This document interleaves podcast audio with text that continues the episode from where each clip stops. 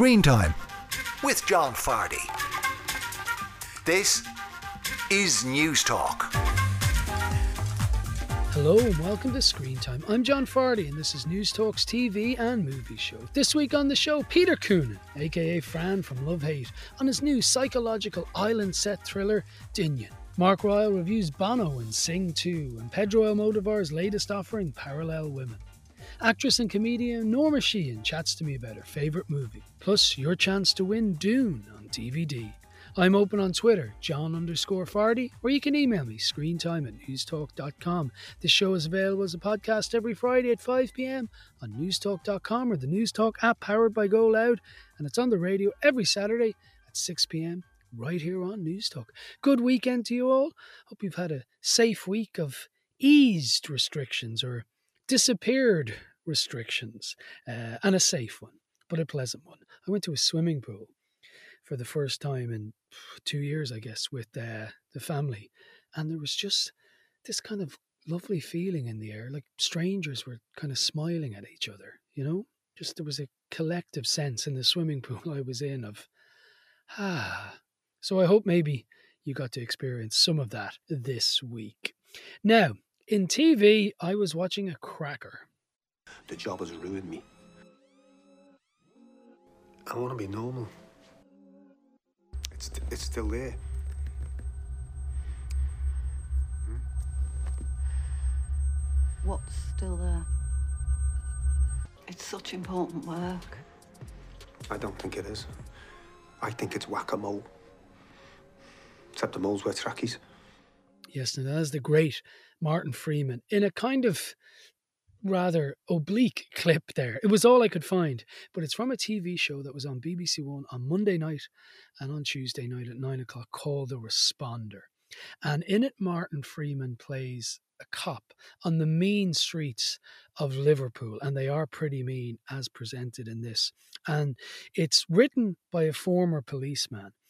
And Martin Freeman is a cop. He's a responder in the sense that he's going out to calls on night shifts to all sorts of things from disputes you might imagine to drug deals to just general down down at heelness in a busy urban centre. And he's a very troubled guy in it. He's incredibly troubled. He's haunted by all sorts of things, some things you're not even sure of. He seems to have a strange relationship going back a long time with a big drug dealer. And as the show unfolds, a girl who's a criminal is in trouble and he's caught with trying to possibly save her and help her, but also do the right thing. He's I was going to say he's an anti hero in it, but it's even more complex than that. Martin Freeman, who we know as a great actor, is absolutely amazing in this. He is so edgy, twitchy, troubled, uh, yet compelling to watch. Uh, he's a cop not playing by the rules. Now, we've seen that before, but not quite in this fashion. This was truly remarkable. I can't quite overstate it to you how taken I was. The second episode was on Tuesday night and it upped the level. Uh, it got even more dramatic. It was absolutely brilliant. The Responder on BBC One. Now we're back to this problem again where it's not on the BBC. Well, it is on the BBC iPlayer, but we don't have that in Ireland. So someone give it to us, please. I beg of you. Uh, I watched it on both consecutive nights. Now, I still think if you want to catch it next Monday on BBC, just starting the third episode, you know enough from what I've told you. Ring me and I'll tell you the rest. Well, maybe don't do that, but read a review of it or something. But I'd still dive in even on episode three because it's absolutely fantastic and edgier seat stuff. But the acting, particularly by Martin Freeman, is immense and amazing. And I'm telling you now, folks, he's winning a BAFTA for this and any other TV awards without question. That's the responder on BBC One on Monday nights. It's a five-parter. There's three left. Let me do let me know if you might have seen it. John underscore Fardy, or you can email me screentime at newstalk.com. Now we have a great competition for you this week. We have five copies of Dune to give away, the highly critically acclaimed movie from late last year starring Timothy Chalamet, Oscar Isaac, Rebecca Ferguson. Probably know it's directed by Denis Villeneuve and it's based on the famous science fiction novel by Frank Herbert that was filmed by David Lynch back in the 80s and it was a disaster. This was, as I say, hailed by the critics. Mark Ryle gave it four. A very popular movie from last year. Timothy Chalamet's in it as well. Did I mention that? I did. Uh, we've five copies of the DVD to give away and also some goodie bags with those DVDs, which include water bottle, a beanie hat, face masks, Dune face masks. Imagine how cool you'd look wearing a Dune face mask. And there's also a, a tie in novel with it as well. So that's a great prize. If you'd like to be in with a chance of winning, simply text the word Dune, D U N E, to 53106, and Marie Kane will pick a winner. You can also email us. Email the word Dune to screentime at newstalk.com, and we'll be in touch with the five lucky winners.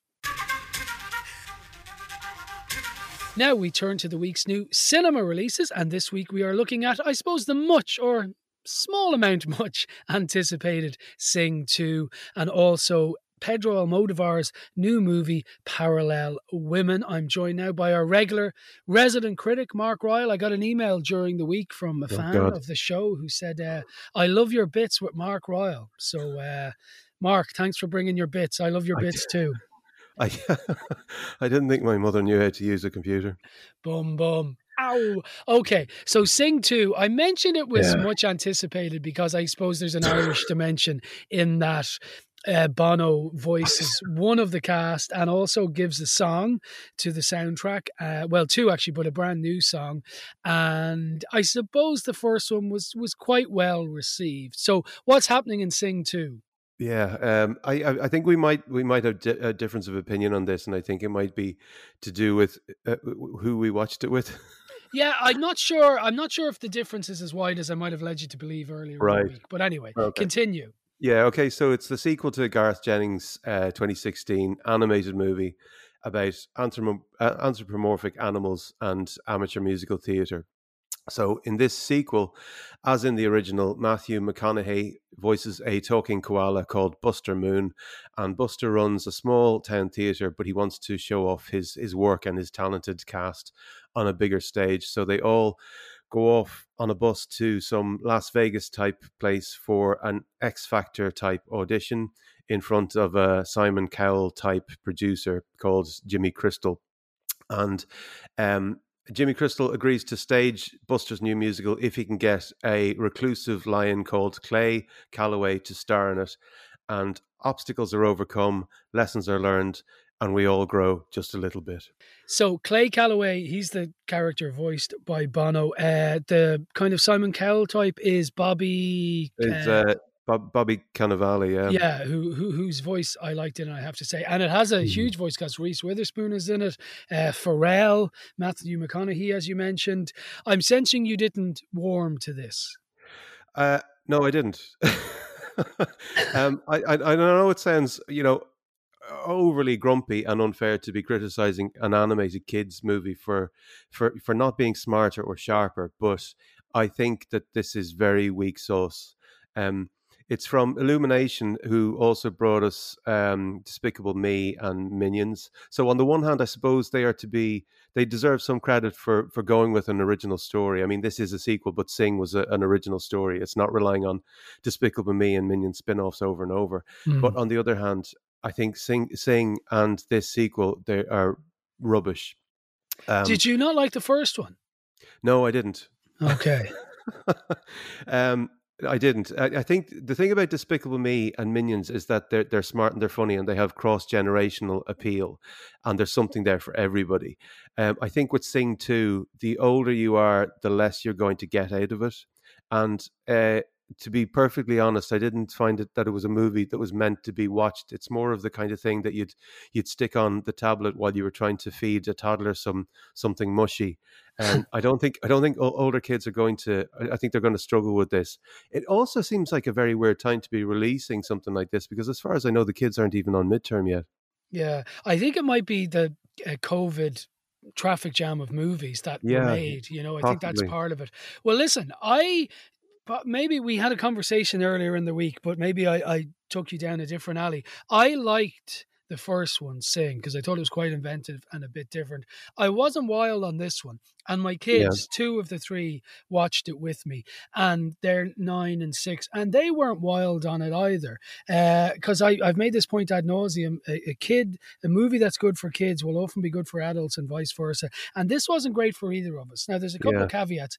I like I did enjoy the music. What I like about the music in this is it's modern contemporary music. So you have Coldplay songs and it's nicer. It doesn't turn into, you know, HMS Pinafore and stuff like that. So I like that. I thought the animation looks great, but the Mm. story just lacked kind of soul, I guess. Like this Yeah. idea that they're going to go off and do this show and they do this mad show and then they get Clay Calloway out of retirement. It just didn't really hang together. Now, one other caveat that I did like, I did kind of like the Bono character in it. I liked him singing towards the end. I also liked when you looked at him up close, he looked like Bono. And I liked the song they used, uh, Your Song Saved My Life, that I think they wrote especially for the movie.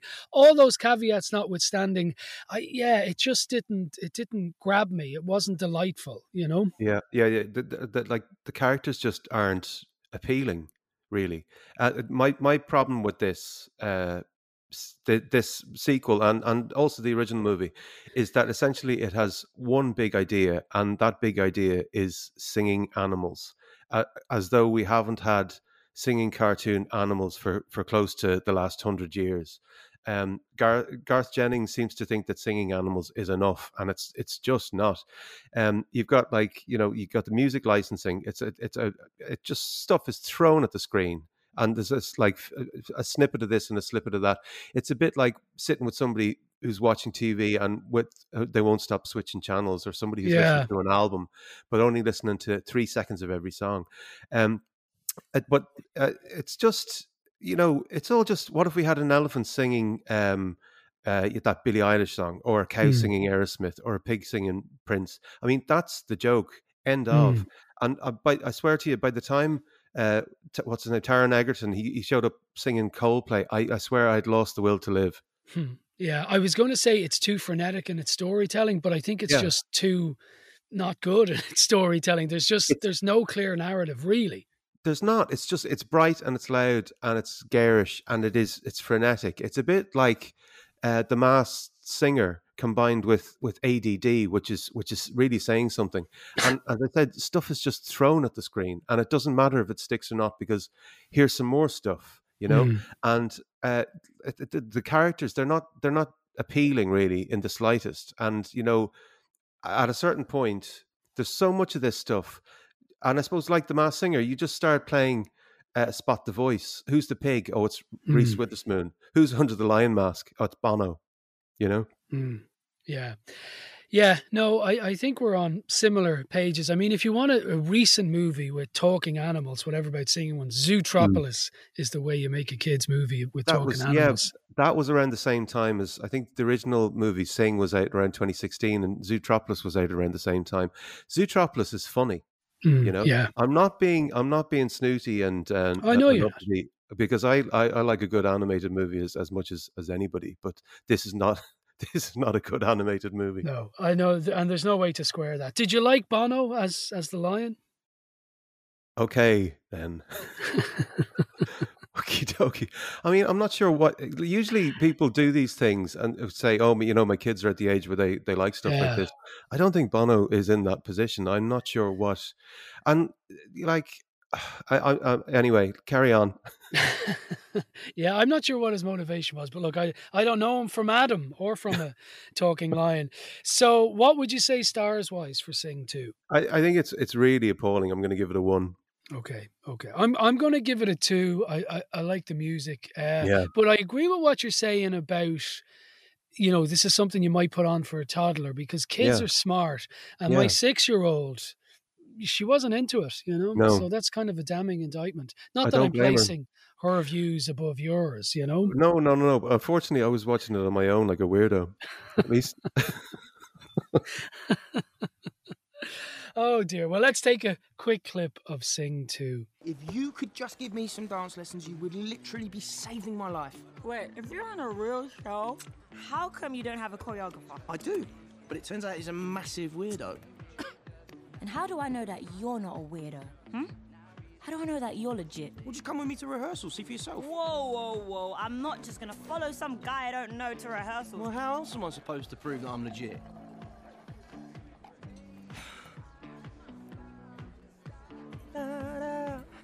Confessing, yeah. Oh, I've been shaking. I love it when you go crazy. You take all my What are you doing? inhibitions. Baby, there's nothing holding me back. You take me places that tie my reputation, manipulate my decisions. Baby, there's nothing holding me back. I knew you were a weirdo. Yes, a clip of Sing too there, which was disappointing according to me and particularly according to Mark. Now, the other movie, uh, a very different movie, is from Pedro Almodovar, Parallel Women. Unfortunately, I didn't get to see this, but Mark did. So, Mark, what's going on in Parallel Women? If you can believe it, this is Pedro Almodovar's uh, 22nd feature. And um, wow. it is also his, his, I think it's his seventh movie with Penelope Cruz.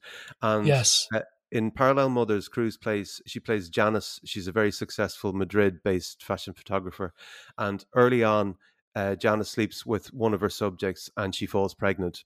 But he's married and he doesn't stick around. But as Janice is closing in on 40, she sees this as her last chance of having a child. Uh, cut to nine months later in the maternity ward, and she befriends uh, a teenager called Anna, who's also about to give birth and the two mothers promise to stay in touch with each other uh, after leaving hospital but i suppose life takes over and janice has her hands full with her newborn daughter. Then the story takes a few unexpected turns that it would be very wrong of me to talk about. Then more turns are added on top of those. But um, i'll just it, in a nutshell it is it's it's it's an unbelievable story but it's it's very well done. Uh, well, I, I don't think it's a spoiler to say there may be an element of body swap in it. Is that fair to say? there's yeah I, I mean i don't want to really talk i i, I want to talk around this stuff rather than Well, you Okay. can come out and, you go ahead john even though So, you uh, didn't even wha- see it Well, I haven't seen it, so I can't really ruin it unless I, you know, go onto Wikipedia and read out the plot to you. Okay, but I, I get what you're saying. You don't want to give stuff away, and that's i don't know that's very admirable. Is this a well-told story? It is. It's it's a it's a it's a really good movie. It's a it's a small movie that I suppose looks at big issues. Um, it it looks at where we come from, where we're going, and ultimately who we want to be buried with, and where we want to be buried.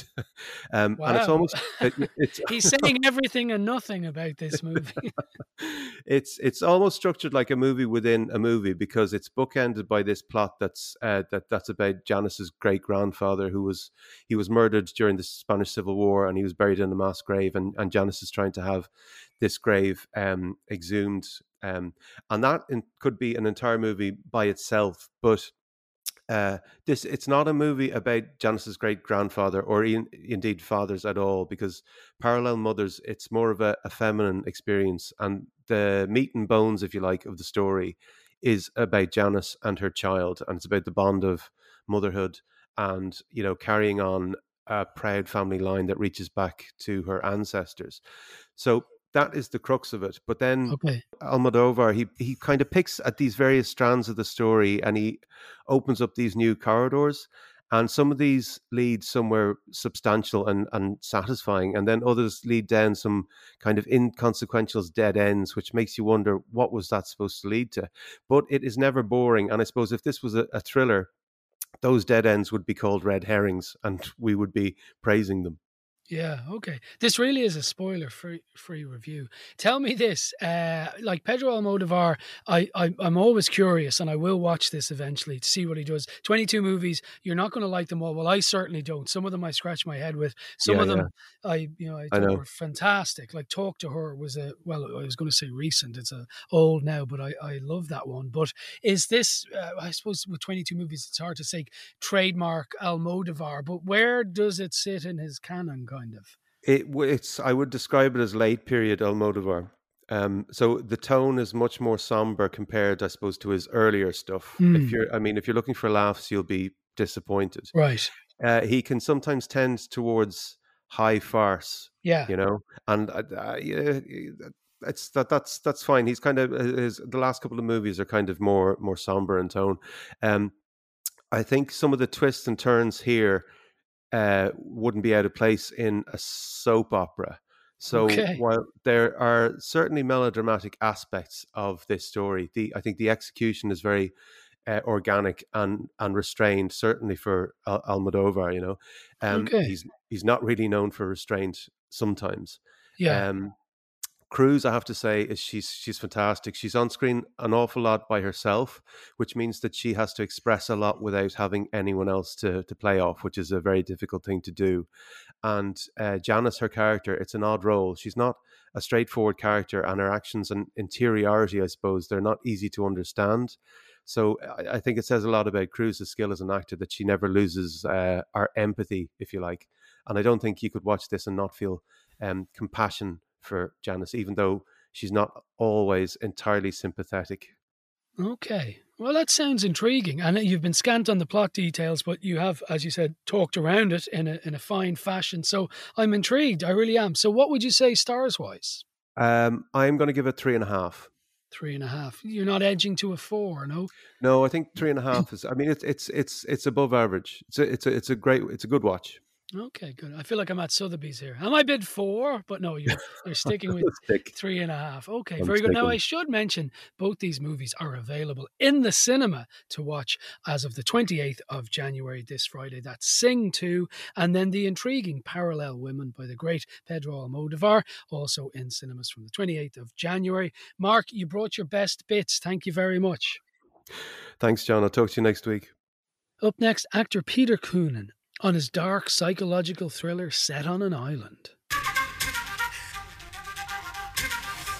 Now you're welcome back to Screen Time, News Talks TV and Movie Show. I'm John Fardy. Now before the break we were talking about the week's new releases in the cinema. Another new release this week on Friday the 28th of January is the Irish language movie Doineann, which tells the story of the disappearance of a woman and her baby on a remote Irish island. Her husband, played by Peter Coonan, must put his trust in the island's retired policewoman, played by Bríd Brennan, to help find his family before a storm sets in. The wife is played by Clare Monnelly, star of Moone Boy, of course, and he's an investigative journalist and he leaves the island one day to meet a client, so to speak, and then he comes back and wife and child are missing. Now, it's a real strange movie, an unusual movie in that it took me in a place I didn't think it was going to. Uh, very interesting movie. It's in the Irish language, and there seems to be a bit of a renaissance, or or maybe there never was a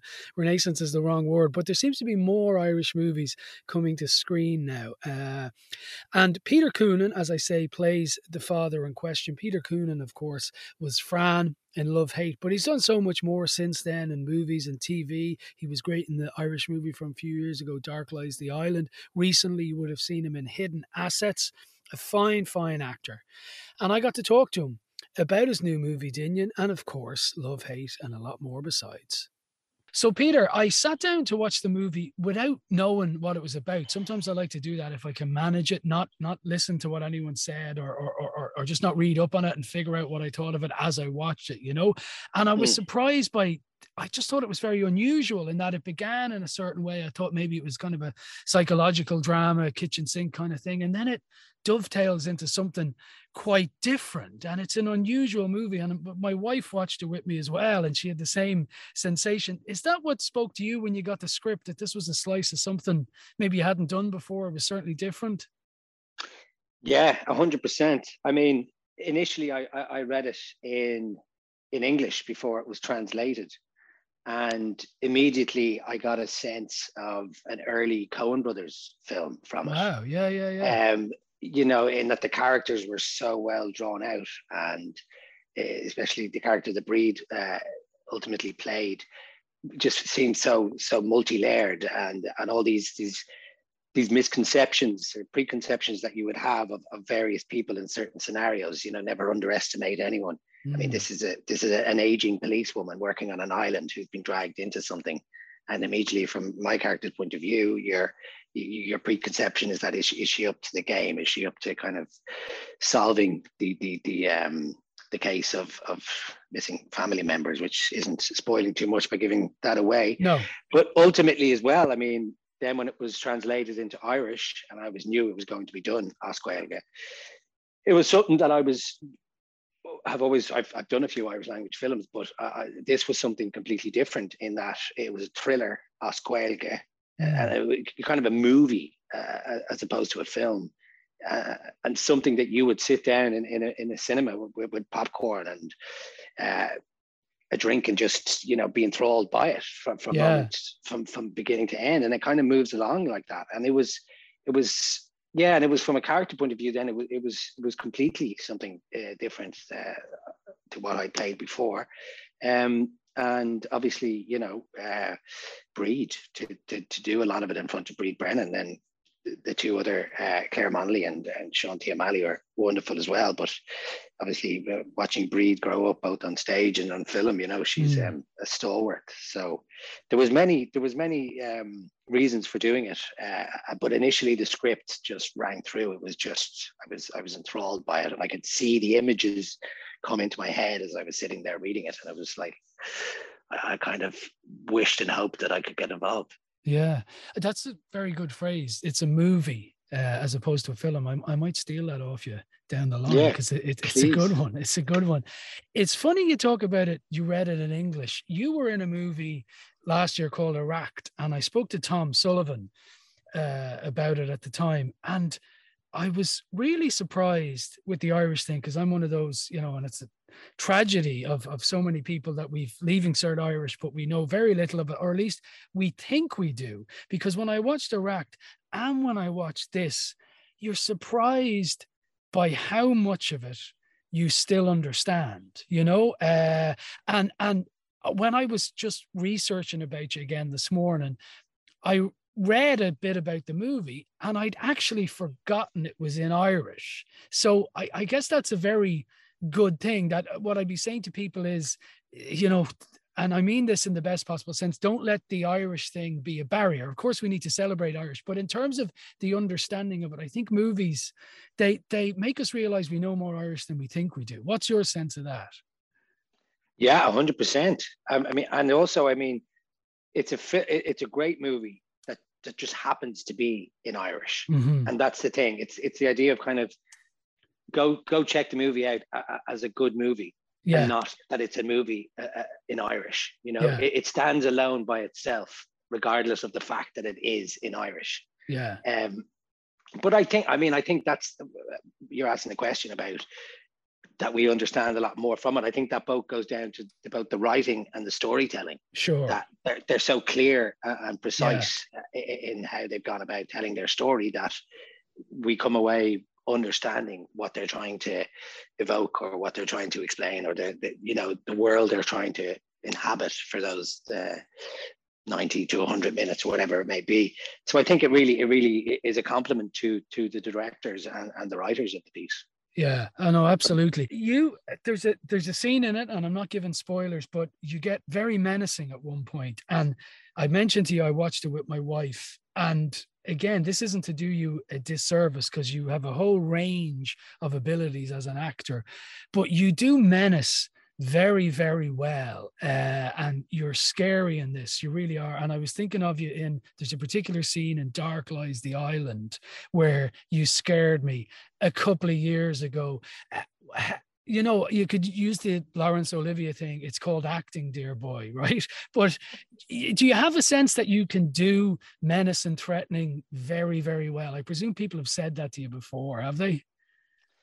Yeah i suppose they have yeah i suppose they have it's kind of uh, i don't know where it comes from or how it happens but it just seems to be something that i'm able to uh, excavate um, Yeah. well enough. Um, but I mean, the, the the menace in this is connected to the idea of, of a missing child. Um, Mm. And when myself and Damien were, were talking through the character, um, I remember relaying to him a story because there's a scene in the film, and I'm not giving too much away when you come in and you you. Your, your family disappeared and your son is missing Mhm. and I, I I'm a father of, of of children, and I've I've had that moment in the house where you're minding one child and you, you you go upstairs to get something or you put something in the wash and you come back downstairs. And I had a moment where I looked in the living room, nothing. I looked out the back and I saw nothing. And literally, I remember that moment of where your whole your, your body becomes hollow You know, you're just a shell for, for, for the emptiness that's going on because the panic ensues and your, your brain just, you can't even function, you're shaking. And now my daughter had managed to find the one part in the garden that you can't see. She was only 18 months. So that fear initially, and I remember talking through that scene and talking through the idea, and that's one of the things that really stood out for me and to, to, to connect with the character. But you know, if you're put into a situation like that, you, you know no bounds. There are no bounds to mm. which you would go to try and find the child or to get them back. So mm. sometimes it, you connect it with that fear. Yeah. Um, and that was that was the strongest connection that I had to that is, is, is how far would a would a parent go to get their child back? Yeah, I'm just reminded of I have three kids myself, and the middle child hiding behind a curtain one day, and we couldn't find him for about five minutes. And you're right, it is the most spine tingling feeling. Uh, you can, it's just yeah. So uh, I raw. hear, I hear you. Yeah, absolutely tell me this uh, you know lockdown has been a, a strange time for actors uh, for, for all sorts of people but but actors as well. And we got to work you, you stopped working. I was talking to your co-star in hidden assets simone kirby uh, I was going to say earlier this year, but it was late last year at this stage. And she was talking about you guys quarantining in Belgium before you could before you could actually get to film and stuff. Last year, like you worked, you worked plenty, but it was it was a strange working life, I imagine, last year. Yeah, it was it was quite bizarre. I think I think I counted it up. I think I spent nearly eight weeks in in various uh, quarantine or isolation, mainly quarantine just before shooting or after shooting or arriving home. Wow. Uh, sometimes which, in foreign countries. Sometimes in foreign countries, yeah. which obviously my, my better half would, would chop her left arm to have been in those positions at times, you know. Uh, so I didn't really, it wasn't, it wasn't a poor me situation um, a lot of the time. But certainly with the with the hidden asset situation, it was quite strange because I was at the isolate for 10 days in Antwerp yeah. to shoot to shoot two scenes. Wow. And they were they were both quite uh, intense scenes. They're kind of if you've seen the show, it's yeah, it's at the end, uh, but, but before um, when when Fiona is kind of in a very heightened state. So I had basically nine days in a, in a studio apartment or uh, apartment uh, with a kitchenette, you know, preparing for these two scenes that were highly intense.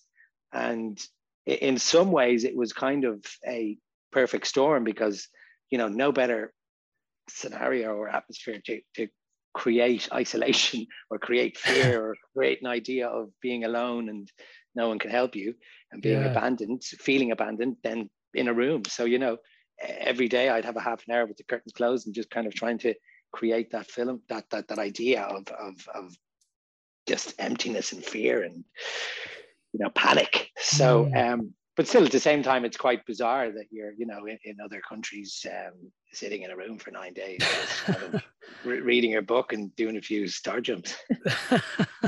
It's quite the image.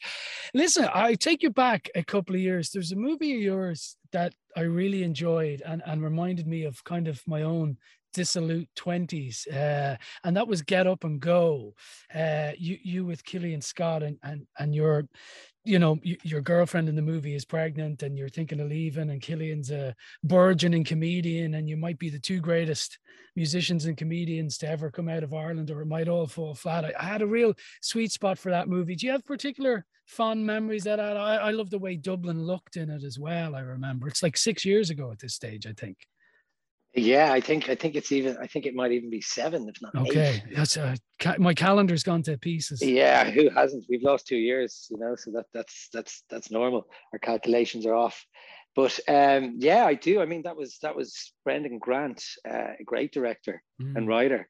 Um, yeah, that was. I, I. It was kind of the first time that I had seen Dublin uh, in in the way that yeah. Brendan had seen it. But like, he came from an artistic background. He studied art himself, and a pal of his who was working on the, the film as well.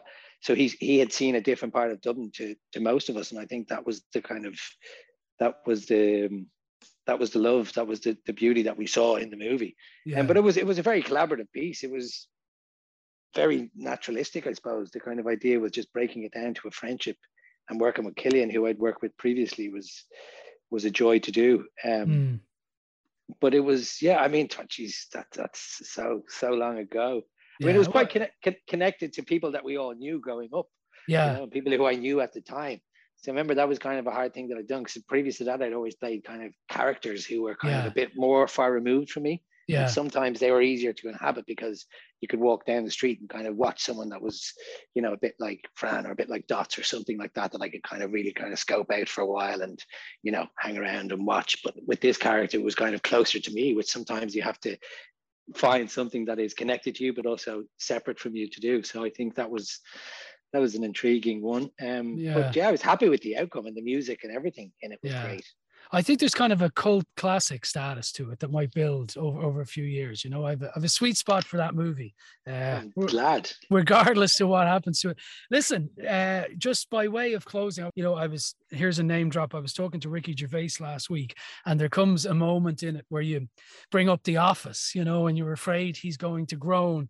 With you, there's probably that moment when it comes to love hate. You know, you I feel kind of honor bound to mention it because I'm talking to you, and you've done so many other things since that, and and I'm sure in your head, part of you goes, why is this guy or this woman bringing up love hate to me again i don't know are you, are you surprised by the longevity that that show continues to have that it's still and it was rediscovered again you know we are talking about lockdown i mean i guess i'm asking are you tired talking about it or are you still so proud of it that it's okay that i ask you about it No, I think given given the context of the chat, I think it's it's completely uh, acceptable for you to mention love hate. Um, but no, I'm still. I mean, I'm, I'm still complete. When I think about it, even you know, I, I kind of get belly fluts and little like bits of excitement in my body because you know it's it's ultimately it gave first of all it, it gave me the opportunity to play a character which was just a gift for an Mm. actor you know what i mean i grew, grew up watching like scorsese movies and yeah like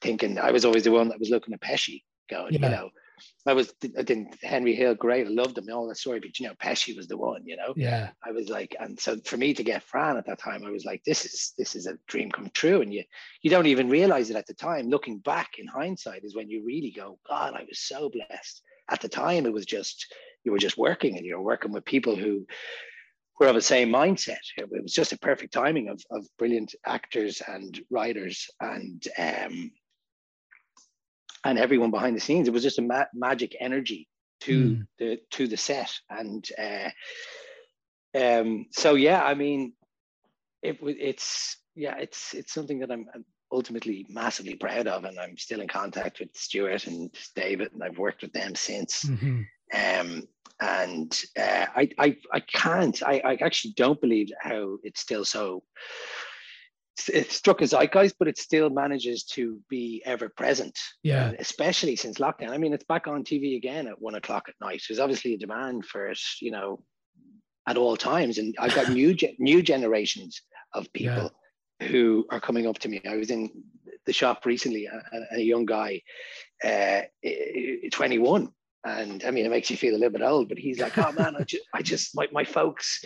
Turned me on to Love Hate recently, and I, I just started watching it, and it's great. Like you know, and you're like, Jesus, you know, that's 15 years between us, and like yeah 10 years since it finished and um, there's a new generation who are enjoying it and that to me it's that's amazing i mean that's i grew up i fell in love with watching uh, series through the wire through someone Yeah. giving me someone giving me a box set of Yeah. the wire being, being in awe of this being in awe of all the actors in it obviously then i got lucky enough to work with aiden and Mm. but yeah, I mean, I, I am surprised, but at the same time now, uh, having done it and knowing the strength of it, and you know how much it just impacted people in, in Ireland, uh, it's it's it's kind of very there's a massive element of pride to it, but also you kind of aren't surprised how it's still around. You know, the writing was so strong, the characters were so strong, um, everything about it was just it was a perfect symmetry. yeah absolutely uh continued success peter and thanks a lot for chatting to me Thanks a million for your time, John. Peter Kuhn Coonan there talking to me about all sorts of things, but most importantly, his new movie Doineann, which means stormy weather, which is out in cinemas this Friday, the 28th of January, and a fine Irish movie it is too. And it's Irish in the sense of it's in Irish, but it's also an Irish production. Up next, Norma Sheehan on her favourite movie. It's that stage of the week where we talk to someone well known about their favourite movie. Norma Sheehan is an actress and comedian who's been on our TV screens and indeed cinema screens for nearly 20 years now. Movie roles include things like Ondine. TV roles include Moone Boy, The Clinic, and also Damo and Ivor. She's currently on a nationwide tour, including all 32 counties of her show. Well, not her show, but she's the star in it. Shirley Valentine of the much loved stage show, and of course, a movie from the 80s, if I'm not mistaken. Without further ado, hello, Norma. How are you? Hiya, John. Thanks for having me. My pleasure. We'll get to Shirley Valentine in a while, but ostensibly you're here to talk about your favourite movie, which I think came to you straight away when I asked you. Will you tell our listeners what it is and why?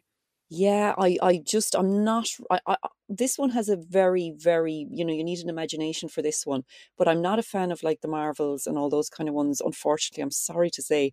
But then someone said, well, this particular film, Willy Wonka and the Chocolate Factory, is all about imagination. But I guess it's, it's some way based in reality. It just caught me as a child. We had the video of it at home. Um, now we only had a few videos, so I probably watched it 100, 200 times. Wow. I would know the words of most of it. I would know the lyrics of the songs. Um, it's just, it just really touched me as a child. I just thought the message at the end when, when, when like Charlie Bucket gives back that everlasting Oh. gobstopper instead of selling it to Slugworth. Um, it just it just is just beautiful when you see that in a child. Uh, you know the kindness.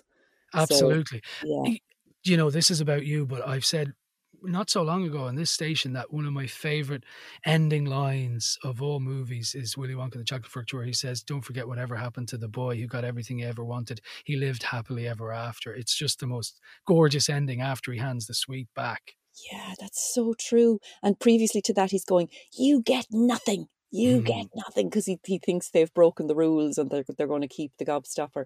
I mean, we've really jumped to the end. For anyone who hasn't seen it, um, we've ruined. We have a bit.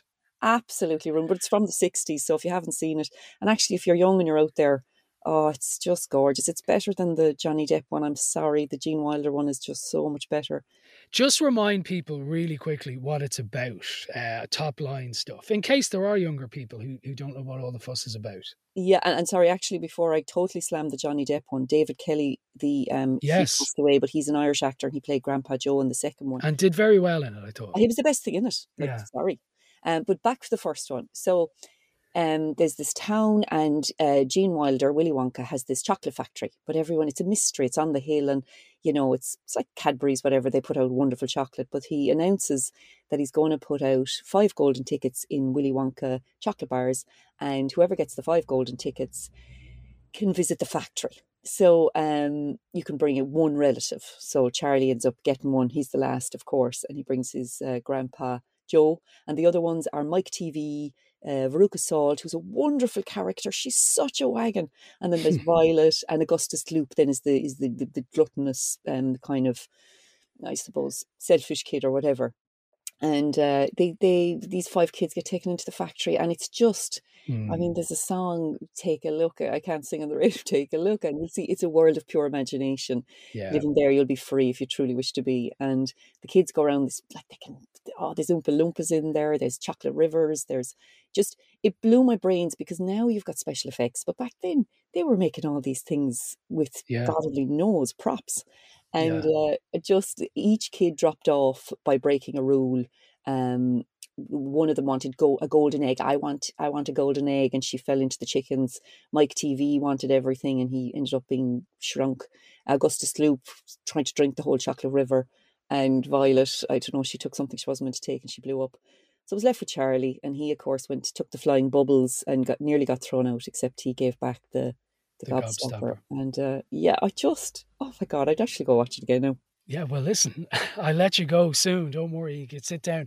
Listen, you have three children like myself, and I watched it with my three kids. I've seen it a few times, but we watched it again this Christmas one evening. How have your family, your kids, taken to it? Because I, I find, you know, when you, there's a movie you adore, it can it'd be strange showing it to your own children because you're almost upset if they don't like it. But I presume you have shown it to your kids.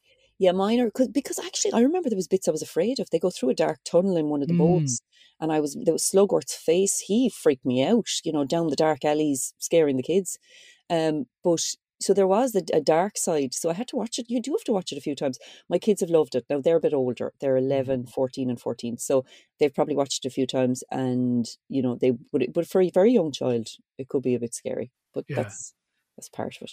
Absolutely, that's part of it. Well, is it a wonderful choice and no argument for me? Now, talking of movies from a while ago, I remember again being, I guess, an older kid, but not quite a teenager, and hearing about this movie, Shirley Valentine. And even as a child, I understood that it's something to do with a woman not being happy and she was going to go away. And then I was horrified to hear she was going to have sex for breakfast, lunch, and dinner in Greece. And it was wonderful. And fast forward all these years, you're now doing a stage show of this because it was originally based on the Willie Russell stage show and it was highly successful in the Gaiety last year and you're now going round the country all over Ireland as I say 32 counties so is this you and you alone This is me and me alone. I'm doing Shirley, and the Gaiety are even having us back again in March 29th, so for a week. So get your tickets there. But we're also doing every county in Ireland, um, which is just I, I just can't wait. Now there's about I think there's about 15 counties on sale so far, maybe more actually. Um, but the rest are going to come online. Uh, what is it? CityTheatreDublin.com will have them all. But um, basically the biggest theatre in your county will have it because the set's a bit big. But it's me being Shirley Valentine, and she won loads of awards, Tony Awards. Pauline Collins did doing it back in the day. Hmm. It's just I'm so glad that I didn't miss the boat and get too old to play the part. I'm perfect. I'm kind of like her in that I've been talking to the wall. Well, I've been talking to the car for the last two years, and we've all been going a bit loop the loop. And um, it's just a laugh, but it's got depth to it. It's about kind of the teenagers treating her like rubbish. She's lost her purpose. She's feeling down about all this unused life, and she's going, "I used to be Shirley Valentine. You know, I used to jump off my roof for fun." And now I get vertigo standing on the pavement. And she's like, My life is a sin, all this hopes and dreams I had, and I've used none of it. And she believes that that's what kills us in the end, is all the unused life. So she's she's adamant to she says, I'm not gonna go down in history. Well, she has. I'm not gonna go down in history, but like I'm there. I'm I'm there in the time I'm in. I'm alive. Mm. And even when he says, uh, come back here and stop your holiday romance, you're making a fool of yourself. She's like, Joe, the only holiday romance I'm having is with myself. yeah And I like myself. So it's beautiful. It's just beautiful from start to Yeah, end. they're they're beautiful words. You know, I'm always very impressed by someone who can go on a stage and do it all by themselves for the the, the two hours or the 90 minutes or whatever length this production is. Is it I know you're an actress, so you know it's the gig, but is is it nerve wracking not to have, you know, I know there's lighting guys and all that, but but not to have a cast with you? Here, there was a moment in the gate, you know, back in October, and we we we, we did fill out the sixty percent at the time that we were allowed. Um, so it was very well run. But I I was like, I did go blank one one night, and I just wandered over and slugged back the wine and wandered back to the chair, and I was like, and I thought to myself, and I thought to myself, and then it just eventually came to me. I juggled a few things around in my head and ploughed on, and sure they knew no different. So it's about keeping your cool. And you know what? It's not brain surgery. Worst case scenario, you have to go, sorry lads, I'm only human. I've forgotten mm. a line and call to Sheila in the wings, give us a hand there. like, you know. yeah, So true. It's yeah, but you, but you don't obviously you don't because that snaps everyone out of you know the the the, the story. And uh, Willie Russell came on a Zoom with me and uh, Oh, helped me to make it Irish. Yeah, he's a friend of the director. Uh, the director's Michael Collins. Michael Collins, Michael Michael Scott. So he uh, so he came on a Zoom and he he helped me Irishify it. Um, Okay. So yeah, so it's not me ninety minutes talking in Liverpool. It's uh, it's it's Ireland, and he's very happy with that. He's coming over to see it. So So, you know, this was good to have work in a lockdown. How was the last two years for you? I, I tend to ask everyone who I talk to on this show because it's an arts program ostensibly, and it's been a tough time for the arts and the entertainment business. So, how was your last two years? Shirley Valentine notwithstanding. I mean, I was a bit of a shirt. I was really trying to reinvent myself on a daily basis because I had a stand Mm. up tour, Heal Your Hole with Norma Sheehan, got pulled with COVID, turned it into a podcast, trained myself up as a kind of a, a useless sound engineer, turned my car into a studio and did voiceovers and podcasts of, of the Heal Your Hole thing. I did 76 episodes and kept doing voiceovers in the car and in the cupboard for the government. Until then, studios were back front line, so I was able to go back into Baggot Street. But like, just keep reinventing myself, and I was trying to write things, and um, we got to do the odd bit of performance. Um, there was a bit of Heal Your Hole, and then Shirley came around, and we did live streaming performances, and I did filming on on um, the Holding. That's the Graham Norton one. Yes. A bit of Disney and a bit of the one with Jane Jane Seymour, and um, um, there was an element one. So tipping along, but God Almighty. I just found the homeschooling torture. I found the boredom at times excruciating. I used to go stand in queues at supermarkets to chat to people like at a two meter, meter distance, and then I wouldn't even go in because it would be my third supermarket of the day just to talk to people. I was Yeah. literally climbing the walls like Charlie. Yeah. Wow. And tell me this, we don't have a huge amount of time left, but you know, there's a lot of podcasts out there, but that is a great title, Heal Your Hole. What's what do you do on that podcast? Oh, sure. I didn't know what I was doing. Um, I, I stopped it in October when I started Shirley because my brain needed to just consume Yeah. her. But um, like one episode is um Turkey's Holes and it's with Dustin. Another one is um Pregnancy Hole with with with Amy Huberman when she was having her last baby. Or Mario Rosenstock did Funny Hole and you- you- Okay. you, know Blondie Coffey did Leaky Hole about the bladder and they're just some of them are some of them are quite serious, but some of them Mm. are just uh, uh, shockingly funny, like filthy. And they are all out there if people want to listen back, presumably. Yeah, I think they're still there. Heal Your Hole with Norma Sheehan. They're on all the Spotify's and Apples and all those places. Yeah. Sounds good to me. And then finally, finally, let's help you pack out those theatres. So if people want to find out more where they can see Shirley Valentine, where should they go? Yeah, well, Gaiety Theatre obviously has the Gaiety Run, Yeah. and then you're thinking you're looking at the Opera House hasn't gone on sale in Cork yet, but then there's Glór, there's um, Roscommon Arts Centre, Hawk's Well, Sligo, Draíocht, Moat and Naas, Mermaid, Pavilion. Um, so all check check all your counties for your big theatres, like you said. Yeah, yeah, Watergate and Kilkenny. Like, yeah, it's the big theatre and everything. Or you can go to citytheatredublin.com. Super. Well, her favorite movie is Willy Wonka and the Chocolate Factory, the original. Let's make that clear. She is literally coming to a stage near you. People say that often, but it's certainly true with her one woman show, Shirley Valentine, which is going gangbusters, it seems, and has the approval and the Irish rewrite of its creator, Willie Russell. Nora Sheehan, thank you so much for chatting to me. John, you're very kind. Thanks. So, who can I trust to run the factory when I leave and take care of the Oompa Loompas for me? Not a grown up. A grown up would want to do everything his own way, not mine. That's why I decided a long time ago that I had to find a child. A very honest, loving child to whom I can tell all my most precious candy making secrets. And that's why you sent out the golden tickets. That's right. So the factory's yours, Charlie. You can move in immediately. And me? Absolutely. What happens to the, The rest? The whole family. I want you to bring them all. Charlie, don't forget what happened to the man who suddenly got everything he always wanted. What happened? He lived happily ever after. One of my favorite closing moments in any movie ever. Uh, just absolutely delightful. I've played that clip for you before, but when Norma chose Willy Wonka, that's where my head straight went to.